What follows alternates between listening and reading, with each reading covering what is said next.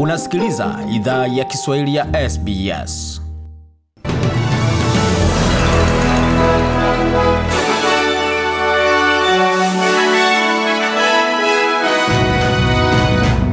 Wasikiliza idhaa ya Kiswahili ya SBS kutoka studio za SBS na mtandaoni, anwani ambao ni sbs.com.au mkwaju swahili hapa, ikiwa ni taarifa kamili ya habari. Kampeni mpya ya matangazo inayohamasisha Waustralia wachukue chanjo za COVID-19 imezinduliwa na serikali ya shirikisho. Kampeni hiyo yenye thamani ya mamilioni kadhaa inawahamasisha Waaustralia wajihami kwa chanjo, wakati chanjo nyingi za Pfizer zimeanza kupatikana. Ujio wa dozi za Pfizer unatarajiwa kuongezeka kwa dozi milioni moja kila wiki kuanzia 19 Julai na kutakuwa dozi milioni 4.5 hadi Agosti.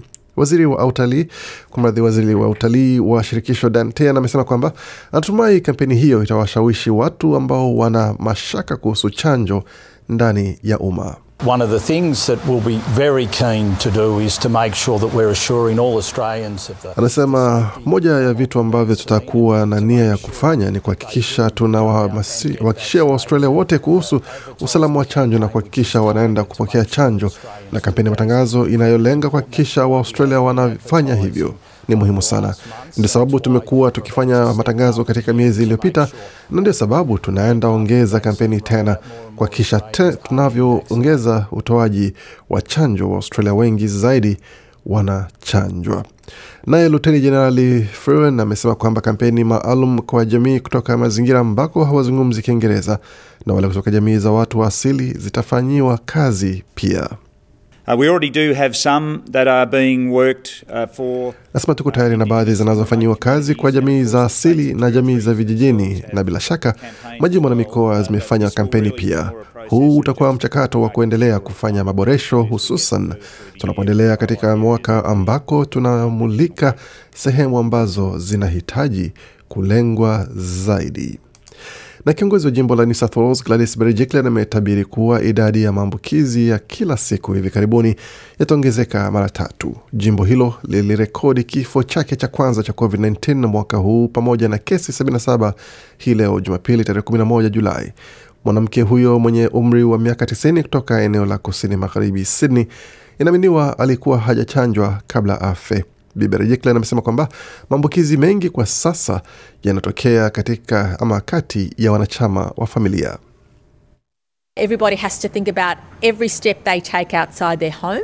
If you need to Nasema kila mtu anastahili fikiria kuhusu kila hatua anayochukua nje ya nyumba yao. Kama unastahili chukua bidhaa au huduma muhimu, tafadhali fikiria kuhusu, panga kabla utoke nyumbani, kuhakikisha haujumuiki na mtu yeyote. Jihisi una virusi au mtu unayejumuika naye ana virusi hivyo, alionya Rejiklian, kiongozi wa jimbo la New South Wales. Wakati huo jimbo la Victoria litafunga mipaka yake na jimbo la New South Wales pamoja na wilaya ya Australian Capital Territory almaarufu ACT kuanzia usiku wa manane wa leo Jumapili tarehe 11 Julai mwaka wa 2021 baada ya ongezeko ya kesi za coronavirus. Maeneo yote New South Wales na Australian Capital Territory yatakuwa katika eneo jekundu chini ya mfumo wa ruhusa ya usafiri wa jimbo la Victoria. Wakaaji wa Victoria wenye hati ya eneo nyekundu wanaweza rejea jimboni humo, ila lazima wajitenge mara moja, wapimwe na waingie katika karantini kwa muda wa siku 14. Akizungumzia hatua hizo, kiongozi wa jimbo la Victoria Daniel Andrews alisema kwamba I would say to all of those Victorians who are in Sydney uh. Ningependa kueleza wa Victoria wote ambao katika maeneo ya Sydney na jimboni New South Wales kwa upana, kama unarudi nyumbani, itabidi uwe ufanye kasi ama ufanye hivyo kwa kasi ya haraka. Kuna onyo nyingi ambazo zimetolewa na bila shaka kwa kuhusiana na matokeo kama haya, ambako hali inaendelea kubadilika. Hali katika mipaka nayo itabadilika vilevile, na mazingira ya hati nayo pia inaweza badilika. Kwa hiyo tuna toa onyo lililo wazi na ushauri ulio wazi, na tumekuwa wazi kabisa kwa muda mrefu, nakisema kwamba kama uko kule na kama unarudi nyumbani wakati wowote, basi fanya hivyo hii leo, rudi nyumbani hii leo, Bwana Andrews alisisitiza.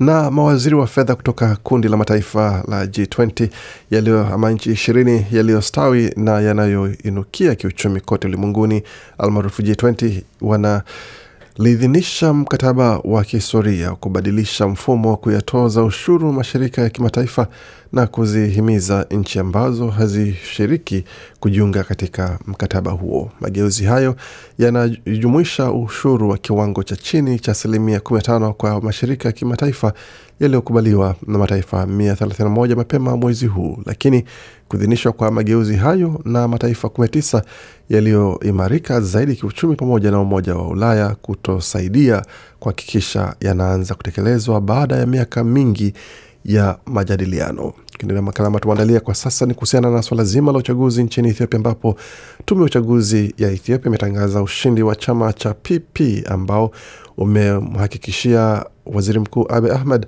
muhula mwingine wa miaka mitano madarakani. Chama cha Prosperity ama PP cha waziri mkuu wa Ethiopia Abiy Ahmed kimeshinda viti vingi katika uchaguzi wa bunge la Ethiopia. Waziri mkuu Abiy Ahmed na chama chake kipya cha PP walitangazwa kushinda kwa kishindo na tume ya uchaguzi katika hafla iliyofanyika kwenye mji mkuu wa Ethiopia wa Addis Ababa. Bwana Abe amepongeza uchaguzi huo ambapo raia wa Ethiopia walipiga kura mnamo tarehe 21 Juni.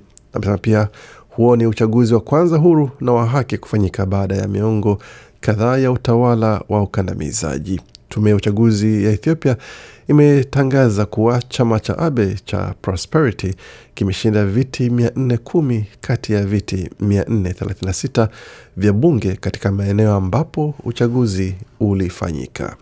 Tukielekea nchini Kenya, ambapo soko maarufu kwa jina la Marikiti mjini Mombasa nchini Kenya limepata hasara kubwa kutokana na moto ambao ulilikumba soko hilo Jumamosi usiku kuamkia Jumapili. Wafanyabiashara katika soko maarufu la Marikiti mjini Mombasa wamepata hasara kubwa baada ya moto huo mkubwa kushuhudiwa usiku wa Jumamosi kuamkia hapo. Hakuna ripoti za maafa wala majeruhi kufikia sasa, huku juhudi za kuzima moto huo zikiendelea.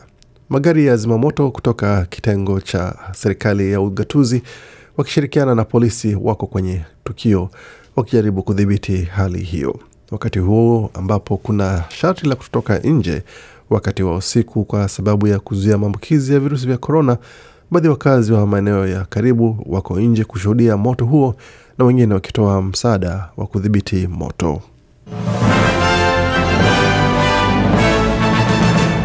Waendelea kusikia idhaa ya Kiswahili ya SBS tukiletea makala haya kutoka studio zetu za SBS. Kwa sasa tuingia moja kwa moja katika dimba la michezo, tutazame kipi ambacho kimejiri, tukianzia kwa upande wa mchezo wa fainali ya tenis kwa upande wa wanawake, ambapo Australia na mwanamke wa kiwarajuri uh, Yvonne Goolagong Crawley ameweza kutoa shukrani zake za dhati pamoja na kuweza kumpongeza Ash Barty kwa ushindi wake wa michuano ya Wimbledon. Ash alikuwa ama amekuwa mwanamke wa kwanza wa Kiaustralia kupata ushindi wa Wimbledon katika muda wa miaka 41 baada ya kumcharaza Carolina Pliskova katika seti zikiwa ni tatu zikiwa ni sita tatu ya kwanza, sita saba ya pili na sita tatu vilevile katika seti ya mwisho. Mchezaji huyo mwenye asili ya Queensland alipata ushindi huo na alikuwa na haya kuzungumza, ikiwa ni mara ya kwanza tangu bi ama nyota wake uh, Yvonne Goolagong Cowley kuzungumzia hapa akisema kwamba It's amazing that you know she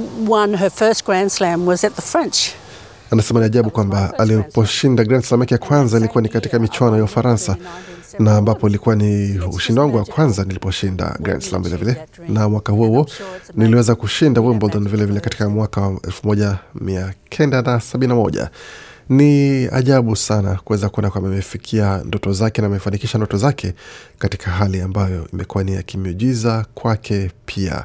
Bi alizungumza akisema hapo akimpongeza Bibati kwa ushindi wake. Tukizungumzia taarifa zingine ama tukiangazia taarifa zingine za michezo, ni katika mchezo wa NRL ambapo Cronulla Sharks wamewavaa New Zealand Warriors katika mechi za NRL mapema hii leo na kupata ushindi wa alama nane zikiwa ni ishirini kwa kumi na mbili vilevile timu ya Bulldogs walipata kichapo cha alama zikiwa ni kumi na sita kwa upande wa Bulldogs, ishirini na mbili kwa upande wa Roosters, wakati Rabbitohs wakacharaza Cowboys arobaini na sita kwa kumi na nane. West Tigers wakikubali kichapo cha alama zikiwa Alright, Seagulls wakipata ushindi ama kichapo cha alama 30 kwa 16 dhidi ya Raiders. Katika upande wa mchezo wa AFL, mechi ambazo zimechezwa mapema hii leo ilikuwa ni kati ya Richmond ambayo ilikubali kichapo dhidi ya Collingwood, alama zikiwa ni 30 kwa mradhi 87 kwa 71, wakati GWS Giants wakapata ama wakapata kipigo chembamba sana cha alama moja dhidi ya Gold Coast ambapo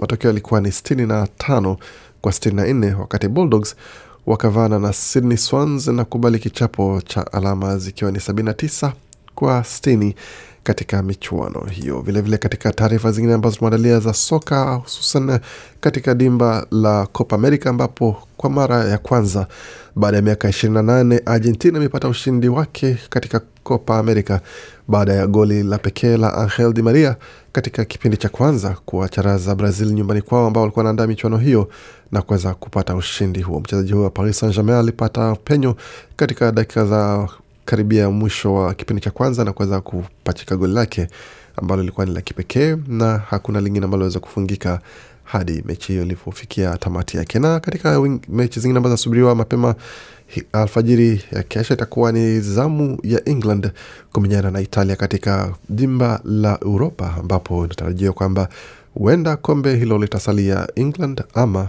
litarejea kule Roma, Italia, ambako wengine wanasema kwamba it's coming home ama it's coming Rome. Yote hayo tunaweza kujua muda na masaa yasiyo mengi sana.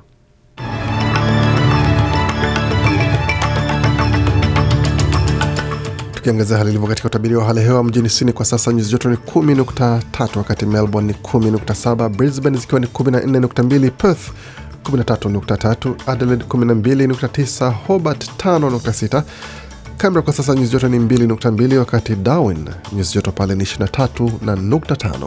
Kufikia hapo ndio mwisho taarifa habari ambayo tumeandalia. Bakia nasi kwa makala mengine maana kujia muda na wasaa usio mrefu. Waendelea kusikia idhaa Kiswahili ya SBS.